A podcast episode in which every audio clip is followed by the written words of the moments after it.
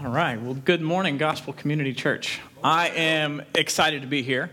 Um, thank you guys for inviting me to, to fill in for Pastor Kirk. He's taken a, a little break. I hope that, Kirk, you are finding yourself recharged and uh, really chomping at the bit to get back up here. I know your folks are missing you. Um, thank you guys for allowing him to have this kind of break. I, I love my brother Kirk, and it excites me to know uh, that you guys give him a break to let him relax, to handle some other things going on. So thank you guys for doing that. That's actually a service to me. Kirk, you don't know this, but I call Kirk all the time to ask him questions and to pick his mind on stuff. So I need him very refreshed, you know, at the top of his game when it, so that he's there for me, right? All right. So, um, yeah, so we're going to be in the book of Ephesians today. And I, I think you guys have been there for a minute or so. And uh, I hope that it's been fun by fun, I also mean challenging. I hope that it's been challenging. I know that it kicked my butt this past week and, and the prior week when I've been looking at it. Um, and I hope to kind of do the same thing to you this morning. Right? That, that's actually my plan. I, I, as we go through this, I'm going to encourage you a little bit because I think this is what, what Paul does. I'm going to encourage you, and then I'm, I'm going to call you some names. You, you probably get down in the dumps for a minute, eh, but then you're going to be encouraged again. All right. And along the way, we're going to get to go on a little side rabbit trail uh, because there's some little controversy going on in, in the text and in, theological cir- circles. And we're going to even get to ask the question Did Jesus go to hell when he died? And so that'll be a fun little aside that we get to. So, if you recall, during the first three chapters that you guys have been looking at, you, you guys have seen Paul really in some very intense prayers. You've seen some um, complicated and, and, direct and intense theology that's been going on. Uh, today, we're going to be continuing with some, some definitely deep, intense theology, but more than that, we're going to get to see some very practical, horizontal applications of this theology that you've been learning. And so it, it should be a lot of fun. Let me, let me just sum up for you what I think Paul is getting at through this verses 1 through 16. And I'll tell you, a couple of years ago uh, at Four Corners, I'm a pastor at Four Corners, we went through the book of Ephesians. And when we did, uh, we actually split this passage up. We did verses 1 through 6 and then 7 through 16. And, and it was great. And I thought, you know, when Kirk asked me to preach, oh, yeah, I've, you know, I've studied that, done that, good. Dude, it was so cool to go back and look at, at, at this passage as a whole, 1 through 16, to really get the grasp of this whole argument that, that Paul's going to be presenting was just amazing. I, I, love it. We can come to Scripture time and time again, and each time be blown away with the truth of the gospel. Simply amazing. Here's a sum of what we're going to be looking at, okay? We as Christians have been called into a relationship with the Trinity. However, we live in spiritual immaturity until we do the hard work of creating unity in the church. That's my sermon for today. I'm going to read it again. Here we go. We as Christians have been called into a relationship with the Trinity. However, we live in spiritual immaturity until we do the hard work of creating unity in the church. So we're going to walk through that basically. There's three basic parts life in the Trinity, spiritual maturity, and building unity.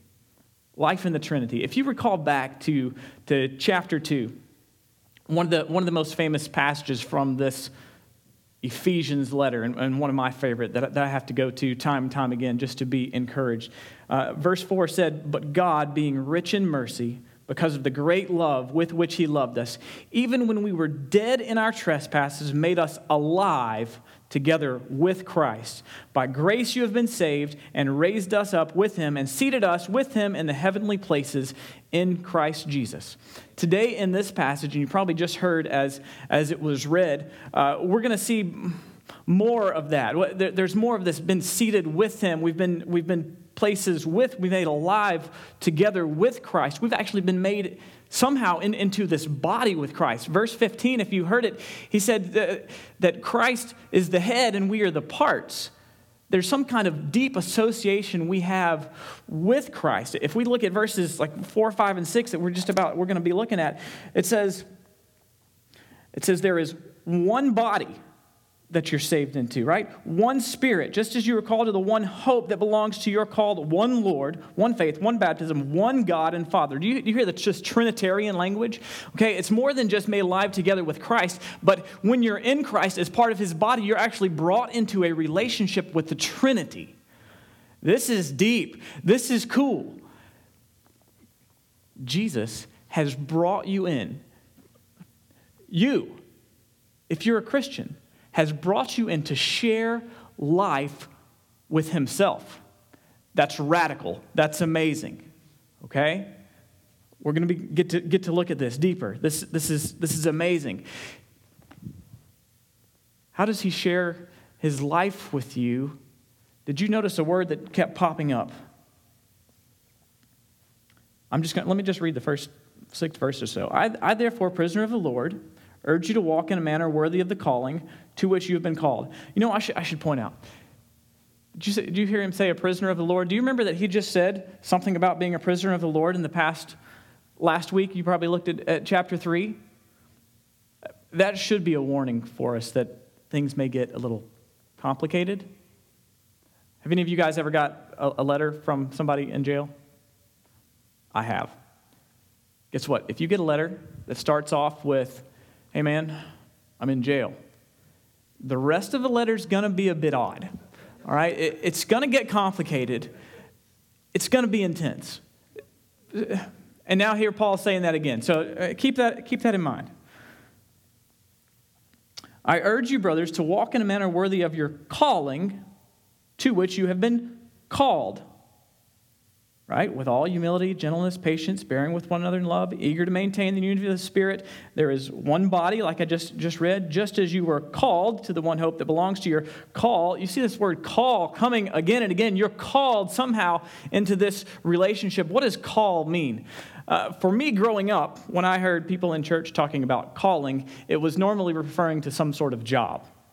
Um, and maybe even a, even a like a ministry type job. It's normally where I most heard it. Hey, so and so be brought up on the stage, and this guy has been called to go into vocational ministry, right? Or, or I'd hear somebody say, I think my calling is to be a teacher. I think my calling is to be a missionary. I think my calling is to be a doctor. I think my, so on and so forth, right? That's normally, that's what I think of when I hear call. Is that what Paul's talking about right here? No. He's talking about something much greater, much deeper than a job, much deeper than some ordinary worldly title, vocational title. Now, he is talking about some sort of title, but that title, mind you, is Christian. Christian is the calling that we're talking about here. Uh, now, I, I, want you to, to, think about this a little bit. Um, have you been called to bear the name of Christ. That's, that's a big deal. Uh, we hear that and think calling, call, and, and I think it's because people so often use it in, in this other way. Have you been called?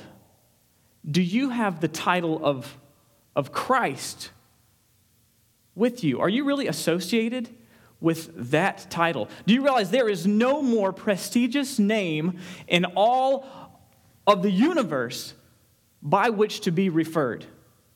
The name that all heavens and earth bow down to. Are you associated with that name? Wow. Any, any other title you can think of? Doctor compared to Christ? Well, that's kind of dull, isn't it? Professor? That's high and mighty in the world, but compared to Christ, it's nothing. CEO? That's boring, whatever. Christ. Wow. It's that calling to be a Christian that Paul is now going to urge us to walk worthy of. Christian. Who is this letter written to? Christians, right? He's writing to a church. Today, this Paul is talking to Christians today all right?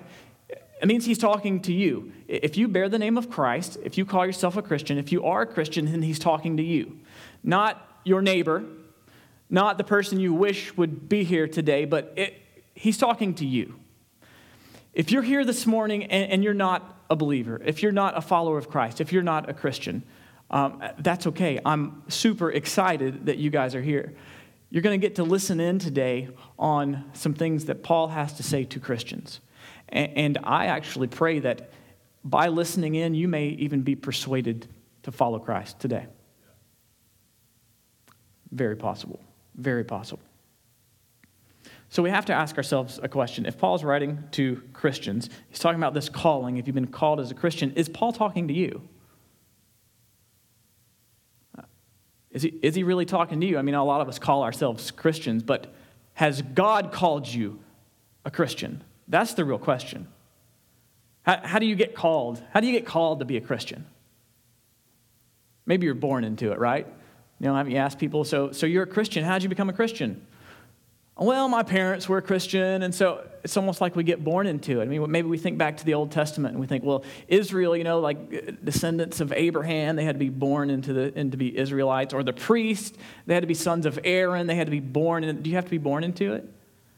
Is this something you get born into? We're Americans, right? We were born Americans, so of course we're Christians. At least we're Southern by the grace of God. Maybe it's because we're in the South that we that we're Christians. Or, or maybe you see that the United States, maybe you're of the opinion that we're kind of going to hell in a handbasket. So maybe it's foreigners that actually get called to be Christians. And you see the church exploding in, in China and India and these, these places that you would think uh, the gospel would never be reached, and here churches are, are just exploding. Maybe, maybe it's those people who get called. You know, I ask a lot of people, so you call yourself a Christian, why do you think you're a Christian? Sometimes maybe the response is, well, I'm a good person. I do this. I go to church. I tithe. I do this. Do, do you get called because of what you do? Maybe, maybe, maybe it's good folks that get called, right? What kind of folks get called to know an all powerful God, to be involved in his life? You may be surprised. You may be surprised. This same author, Paul, he says in 1 Corinthians, 26, he says, For consider your calling, brothers. Not many of you were wise according to worldly standards. Not many were powerful. Not many were of noble birth. But God chose what is foolish in the world to shame the wise. God chose what is weak in the world to shame the strong. God chose what is low and despised in the world, even things that are not, to bring to nothing things that are, so that no human being might boast in the presence of God. I'd say this probably comforts some of you, and some of you maybe even find yourself mad because the audacity of God to call those people, the audacity of God to call those people who are low, the audacity of God to call the beggar, the person that's poor, the audacity of God to call to call the liar, to call the hooker, to call the addict, the audacity of God to call the murderer, the terrorist, the whore, the adulterer. The audacity of God to call those people. Some religious people can't stand that God would call, call those people. And the sinner The sinner thinks those things are too good to possibly be true. That's what the gospel does. God would never love me. He knows how bad I am. He knows the thoughts that go through my head that if anybody knew, they'd never put me around their kids. I'm such a bad person on the inside. Man, if you only knew. I, I, at work, I trick people out of their money. That's what I do for a living. I've cheated on my wife. I look at porn. I cheat on my wife every day.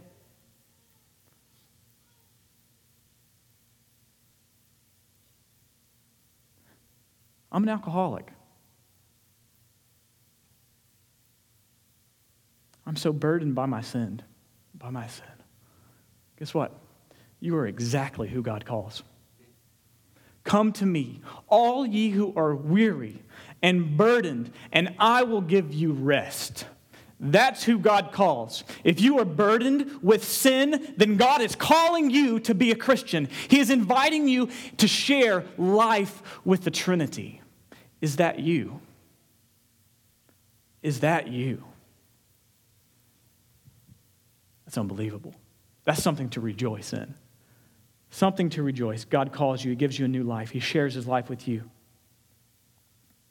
If you've been called into His body, He doesn't just, He goes further than just calling you and inviting you into a relationship. He gives you gifts. He says right there in verse 7, what does it say? I'll read it to you. But grace was given to each one of us according to the measure of Christ's gifts. Not only has you gra- graced you with a relationship, but he's graced you with gifts. Each and every one of you, and we'll see in just a minute, he's equipping you for ministry. He's given you gifts for ministry. Everybody is called, everybody that's a Christian is called not just into relationship, but called into ministry. Yeah. Oh, I haven't received a call into ministry. if you're a Christian, guess what? You're in the ministry. Uh, when I got here this morning, the, the, the, church that was meeting here before had to move out, and all these guys would, uh, all, all of you guys, help set up everything, get everything situated. Um, I've heard this excuse of calling so often uh, to get out of serving, right? hey, uh, we need help in the children's ministry. We need help setting up the stage. Well, you know, that's just not my calling. No. You've been called into a relationship, you've been given gifts to serve in the ministry. Serve! Get in the game. That's actually what we see Paul doing here. He's urging us to play the game. See, you've been called, you're in this life. And Paul's sitting here over on the sidelines, waving his hands. He's sitting in the dugout. You're out there on the field. You're wearing the jersey. You're a Christian. The game is going on.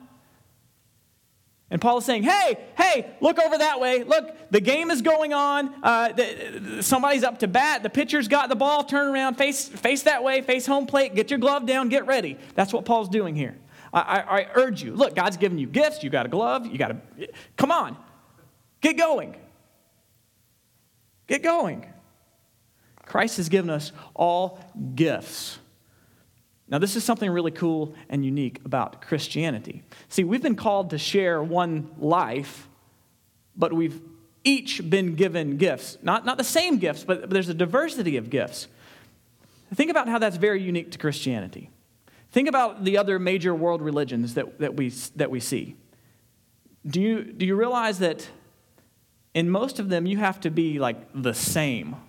You can go all around the world and, and you can look and say, oh, look, there's a practicing uh, Jewish person because they kind of look and act the same, right? Uh, there's someone who practices Islam. They may dress a certain way, they may have the same names, they need to pray in the right language at certain times of the day, they, they pray in a certain direction, right? Um, Hare Krishnas, you can tell from a distance, right? There's because they're dressed the same way. Christianity, although we're called to be unified, we're not called out of our diversity, out of our individuality, out of our culture. You can go anywhere in the world, and Christians are going to look like people there. Chinese Christians, American Christians, African Christians.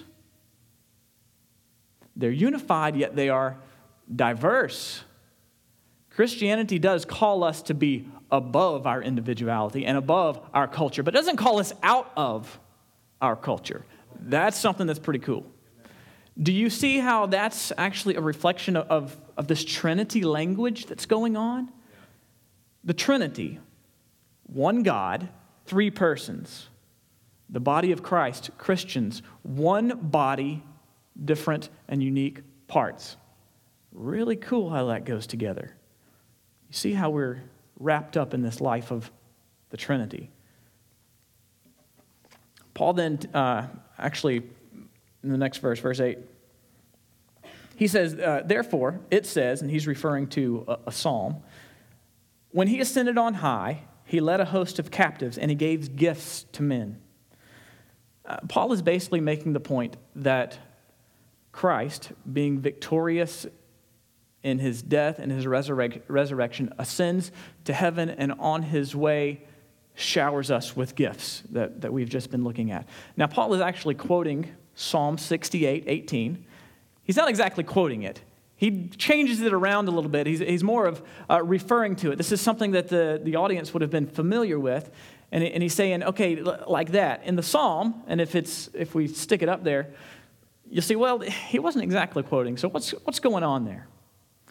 Paul was actually, or, or David, the guy who, who wrote this psalm, was, was talking about the Ark of the Covenant as representative of God, going up to Mount Zion. And on the way, there's this conquering procession that's going on. And all the captives that have been delivered over to Israel um, were, were there in this procession. And along the way, gifts were showered to the people.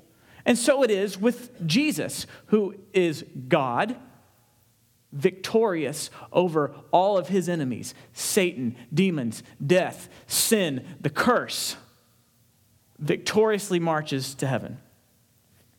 Paul goes further in the next verse to, to explain this, and this is where some uh, controversy, I guess, comes, comes in in some theological circles.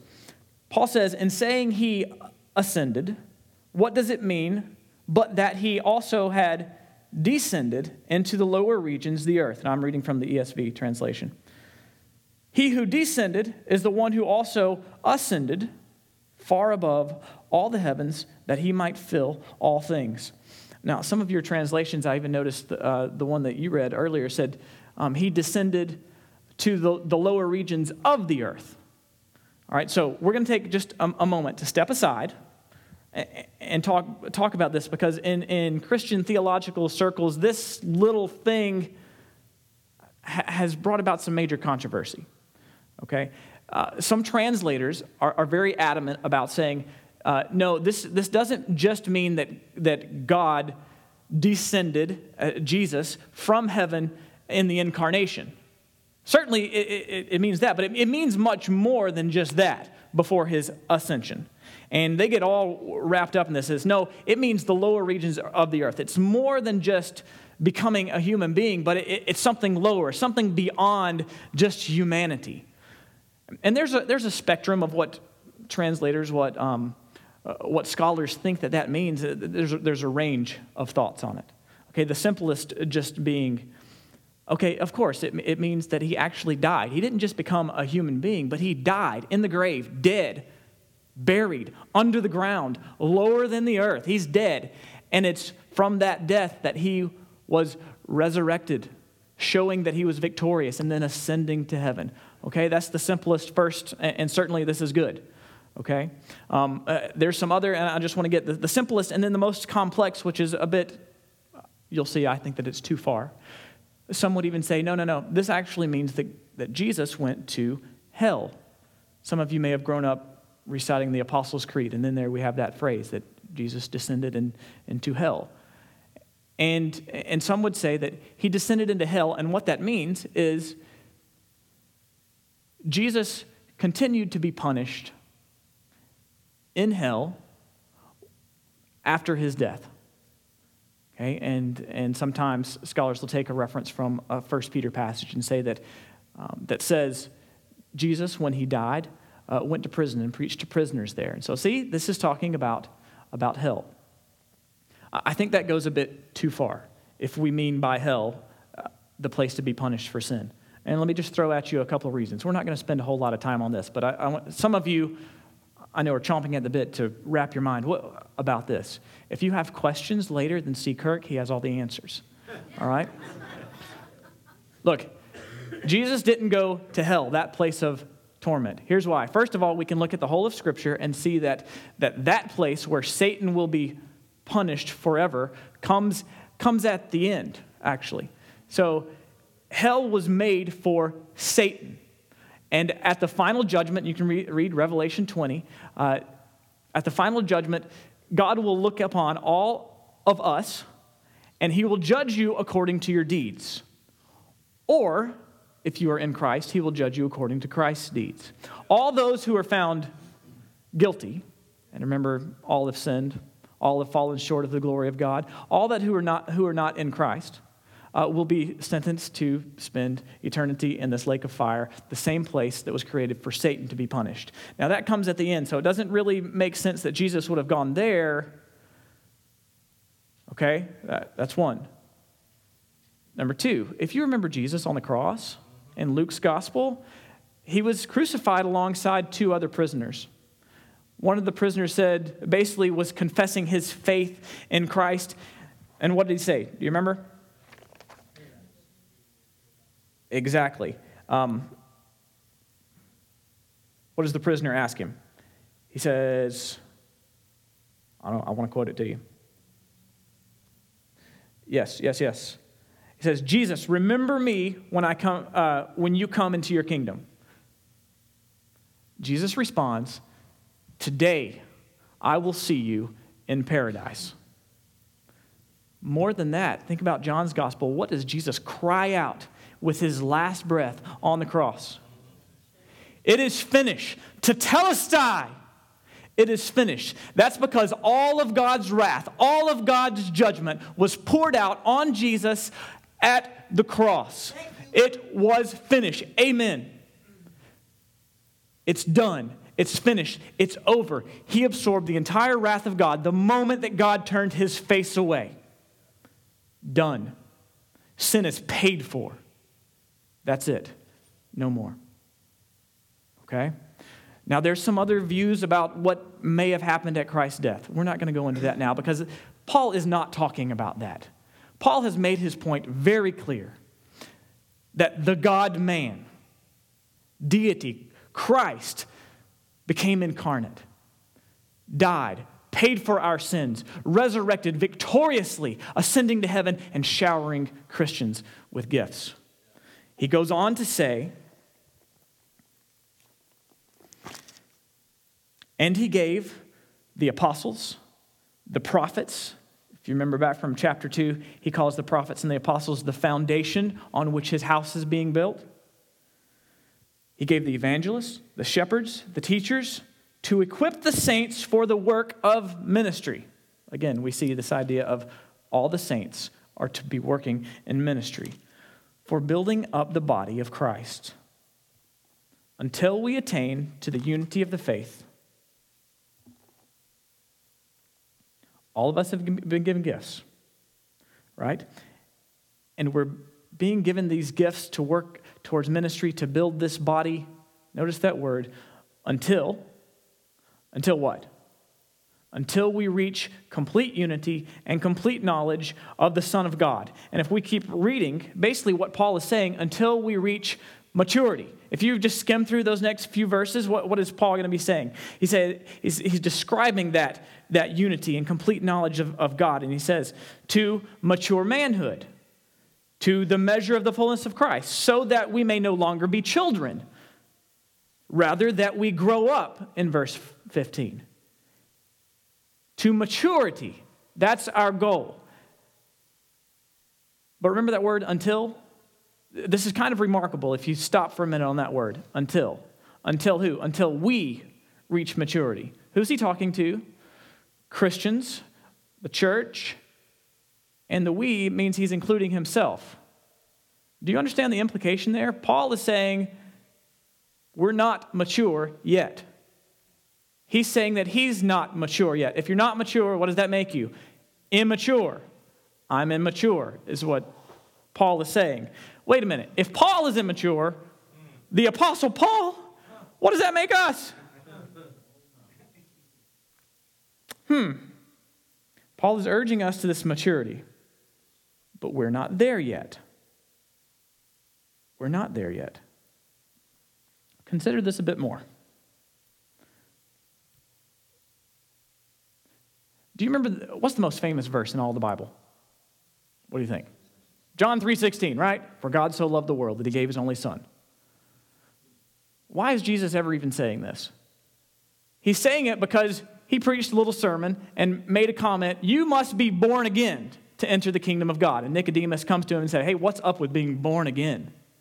This idea of being born again we see this throughout Scripture. There, there, there's something about being born again. Do you realize when you become a Christian, just like when you're born, you're not made into a spiritual adult right away. You're made into a spiritual baby because you've been born again. We start as babies. That's cool. We need babies, right? We don't keep going if there's no babies. Babies are good, it's excellent. You know, you guys have lots of babies, right? Okay, there's, there's babies in here. Uh, uh, I saw a baby sitting on somebody's lap a minute ago. That's, that's cool.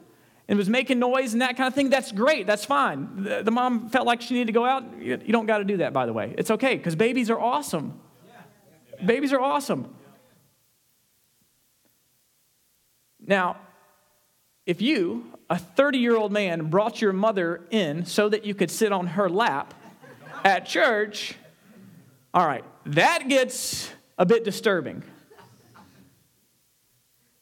We need spiritual adults. It's great to be a baby, but you got to grow up or it becomes weird. All right? Paul actually gives us a few descriptions of what this spiritual immaturity looks like. He, he's given us one, he's going to be giving us some others. And so I, I want to just walk through this a little bit because uh, I want to consider what, what exactly is spiritual immaturity.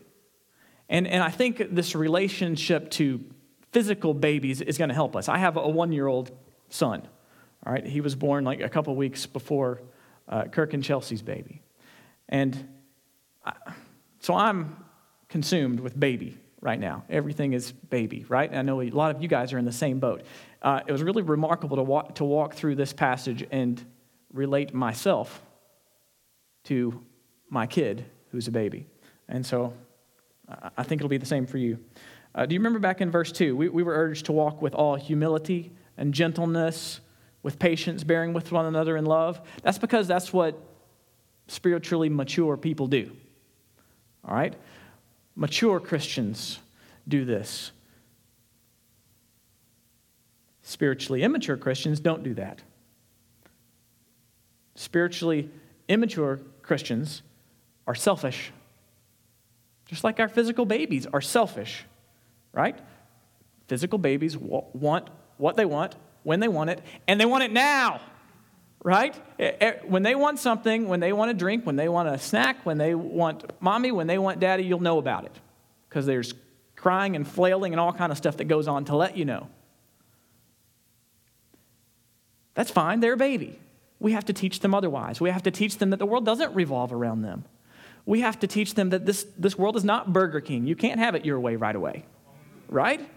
Spiritual Christians, spiritual immature Christians, spiritual babies are similar. How do you know if you're a spiritual baby? Well, if you're constantly getting your feelings hurt because things don't go your way, if you're always conscious of how other people are, are looking at you or treating you, if you're always thinking about yourself, if you're always getting upset with other people because they're not doing things how you would do it, if you're impatient, if you have a hard time admitting when you're wrong,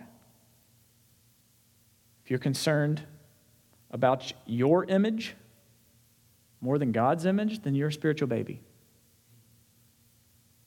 Then you're a spiritual baby. Spiritual babies are selfish.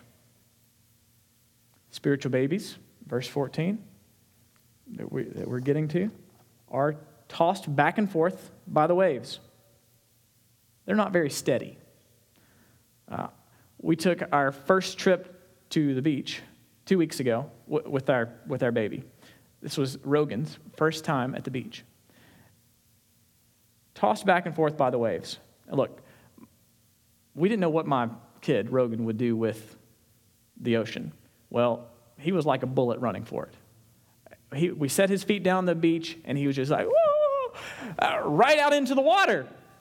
And we're chasing him like, this is kind of neat. What's going to happen? And yet, I got to be there.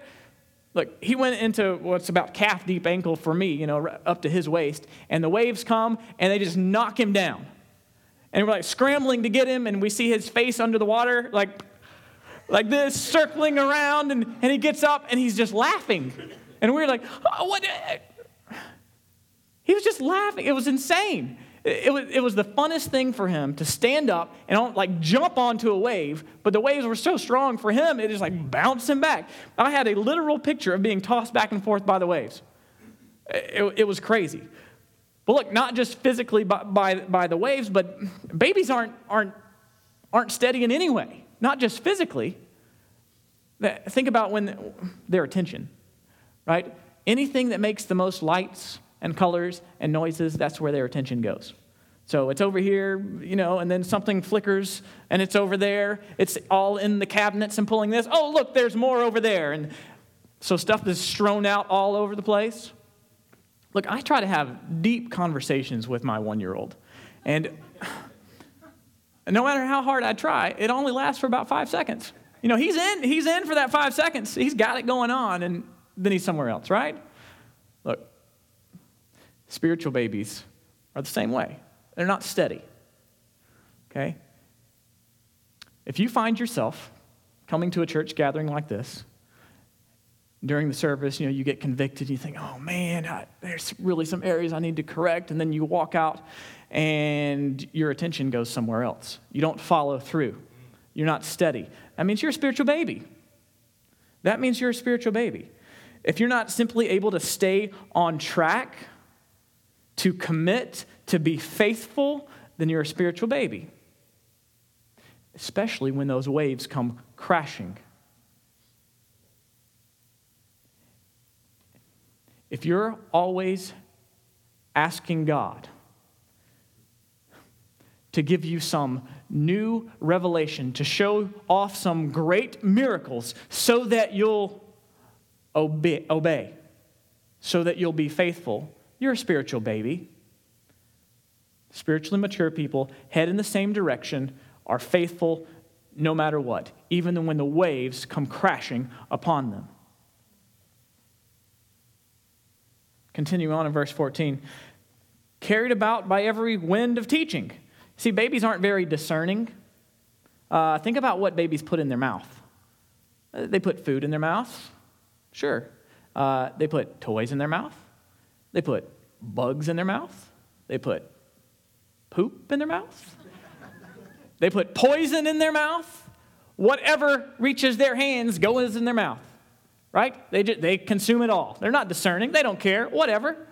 Just put it in. We, we have to teach our babies not to eat poison. We, no, no, don't eat that poison, right? We put locks on the cabinet doors, on those cabinet doors, so they can't get in there and eat the poison. They can't tell good food from bad food to poisonous food.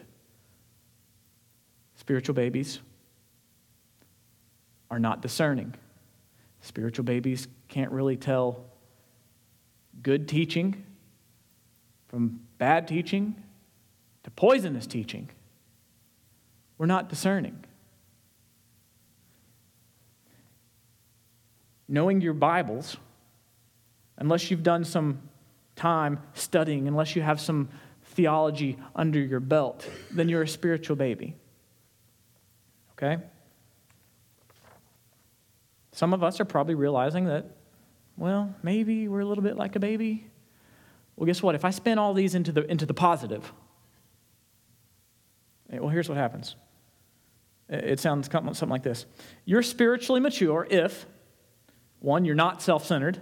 That means you're constantly thinking of others. Uh, you don't really worry too much about what other people think about you. Uh, you don't get your feelings hurt very easily. Number two, if you're steady, if you know how to handle suffering, if you're obedient, even when things aren't going well. Even when everything's crumbling around you, you're steady. You're astute in the scripture. You're always wise and discerning, and you're accurate in your theology. If you got all those three things down, then yeah, you're spiritually mature. Oh, well, guess what? Paul says even he's not there yet. Even he's not there. So if this is all true, if this is all true, that God makes us a new creation, spiritual babies, if you will, yet we're supposed to strive and walk towards maturity, yet all of us, the church, is not there yet, then that means we're going to have to keep two things in mind and hold in tension. The first one is this Why in the world do you get surprised when you see immaturity in the church? Why are you shocked when your brothers and sisters in Christ act immature. There's no surprise. There shouldn't be, right? They're, they're immature. We haven't reached maturity yet. Of course, I'm going to get stabbed in the back. Of course, Somebody's going to tell me something they don't follow through with. Of course, uh, somebody's going to sin. We should expect that out of our brothers and sisters. If you're looking for a perfect church, then Gospel Community Church is not it. It's not it. You're a bunch of sinners, you're a bunch of spiritual babies. On the other hand, and this is where the tension comes in, although you shouldn't be surprised when you see spiritual immaturity in other people, don't you dare put up with spiritual immaturity in yourself. Do you realize what you've been called to? Do you realize that Jesus died on a cross for you? Man, when we realize that, we don't put up with spiritual immaturity in ourselves. We don't make excuses for our sin or our lack of commitment. We strive to grow up. We strive to grow up. You're a son or daughter of the Most High God. He's brought you into fellowship with the Trinity. He's called you a Christian. Don't be surprised at immaturity in others, and don't you dare put up with it in yourself. That's the tension that we have to, we have to hold in each hand. So maybe you maybe this takes you asking yourself periodically, every couple months maybe. All right, so am I a more humble, self-controlled, happy person than I was at this time last year? Maybe it takes you asking those kind of questions. Maybe it takes you going to someone else and saying, "Hey, am I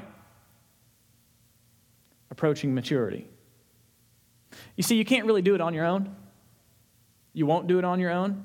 Um, you can't even recognize all your sin on your own. If we, if we look, just look at verse 13 there, if you remember. We just saw that gifts are given to equip the saints for the work of the ministry, for building up the body of Christ until we attain to the unity of the faith and of the knowledge of God. There's something about unity deep, unified Christian community is necessary. It's necessary. Remember verse 14 that we just saw. Basically, don't be a baby. Rather, speaking the truth in love, we are to grow up in every way to Him as the head, and to Christ, from which the whole body, joined and held together by every joint with which it is equipped, equipped, when each part is working properly, makes the body grow so that it builds itself up in love. When each part is working properly, that's when we become unified. That means really you can't just drop in on a church gathering and expect to grow. That means you have to be involved. That means you can't just sit at home and open your Bible and listen to sermons on a podcast and think that you're going to grow in your Christian maturity. Paul is telling us it takes other people. How do we strive for Christian unity? Paul said it right there in verse 15. Here's the practice for your church. Rather, speaking the truth in love.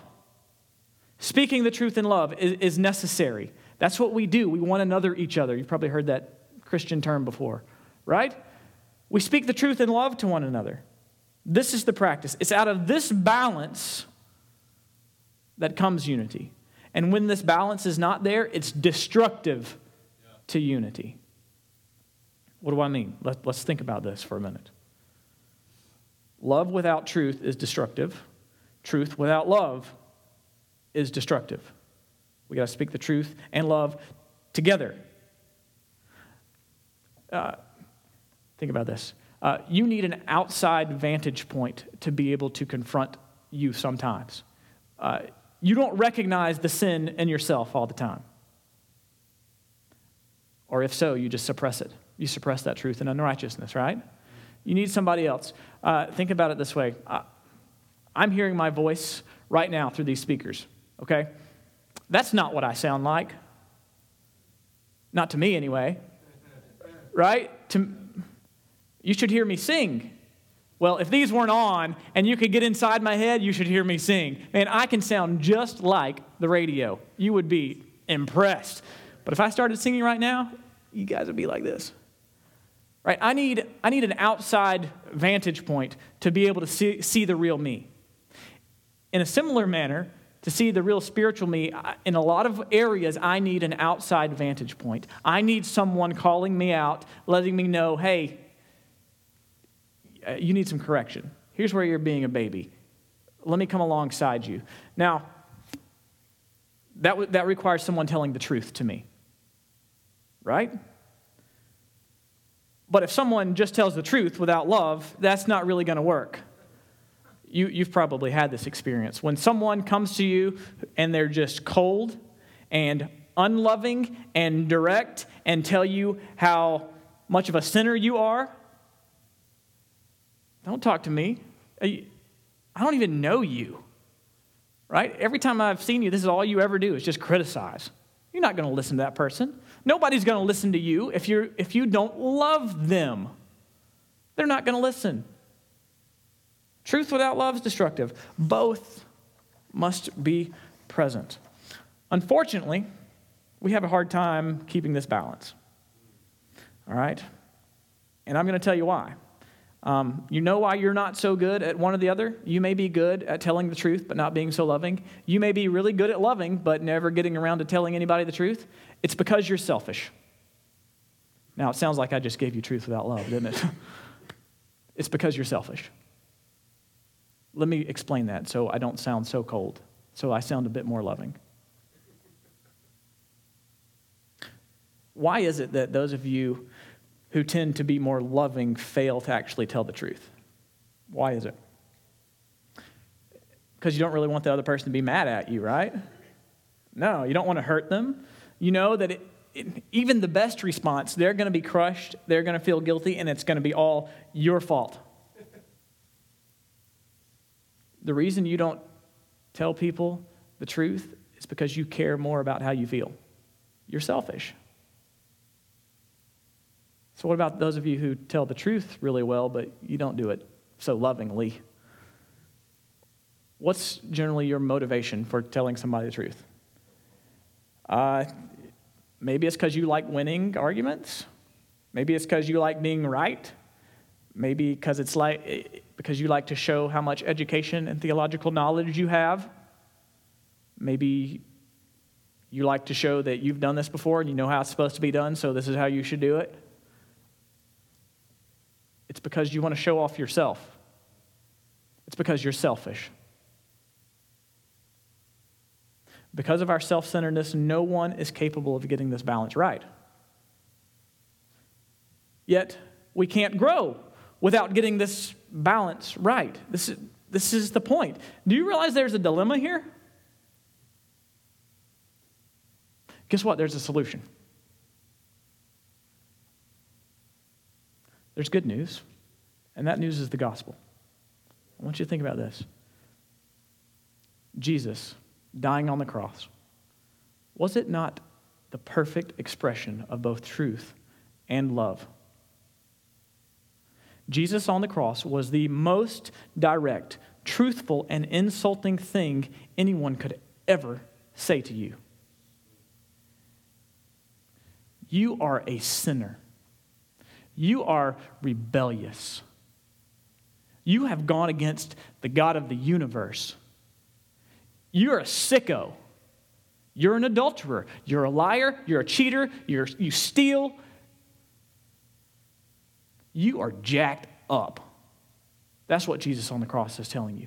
And you're so jacked up that nothing less than the God of the universe dying on a cross could take care of your jacked upness.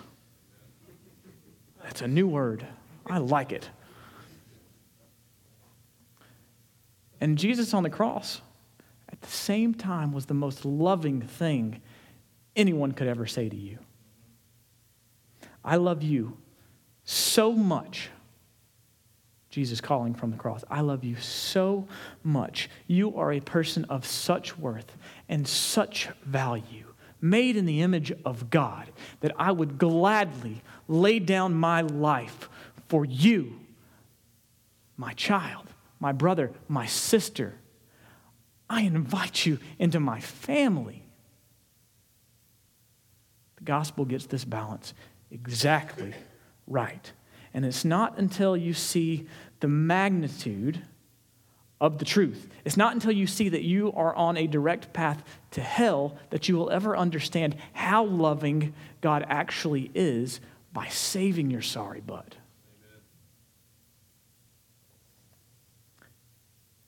It's not until we actually believe and take in this gospel that we will ever be humbled enough to ever speak the truth to someone in an abrasive, cold way.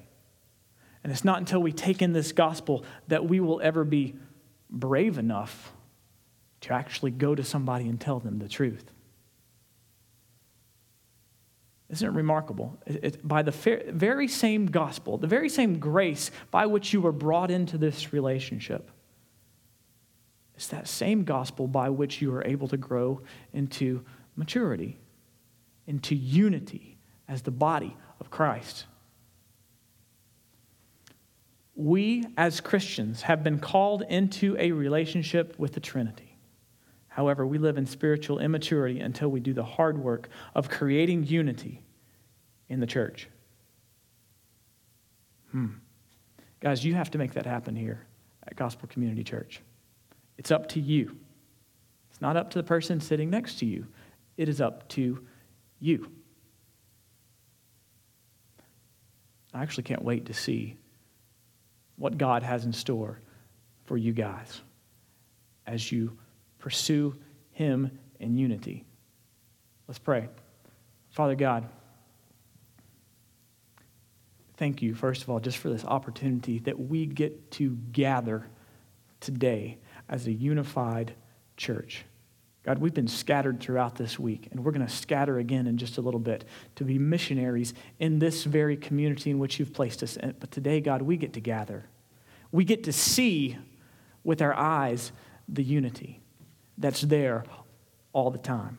God, I pray that you would empower us, empower this church, allow them to believe the gospel enough that they would actually speak the truth in love to one another Help them to rejoice in their calling, that you have made them a part of your life. And you've invited us to take part in your ministry alongside you as your body, as you are the head, to be your parts, to be your tangible expression right here, right now in Fayetteville. Thank you for that opportunity. God, I, I pray that you would make us bold that you would make us loving. We need your help to do that. We will not do it on our own. Thank you for the freedom we have even to get together and open your word today. God, i I know that my words are not the most eloquent, but God, your Holy Spirit is the most eloquent being in the universe. And I trust that you will do with the words spoken here today just as you will. Now, I really can't wait to see what you're going to do through this church right here in Fayetteville. And it's in Christ's name that I pray. Amen. So, guys, this is a part of, of our service that we get to respond.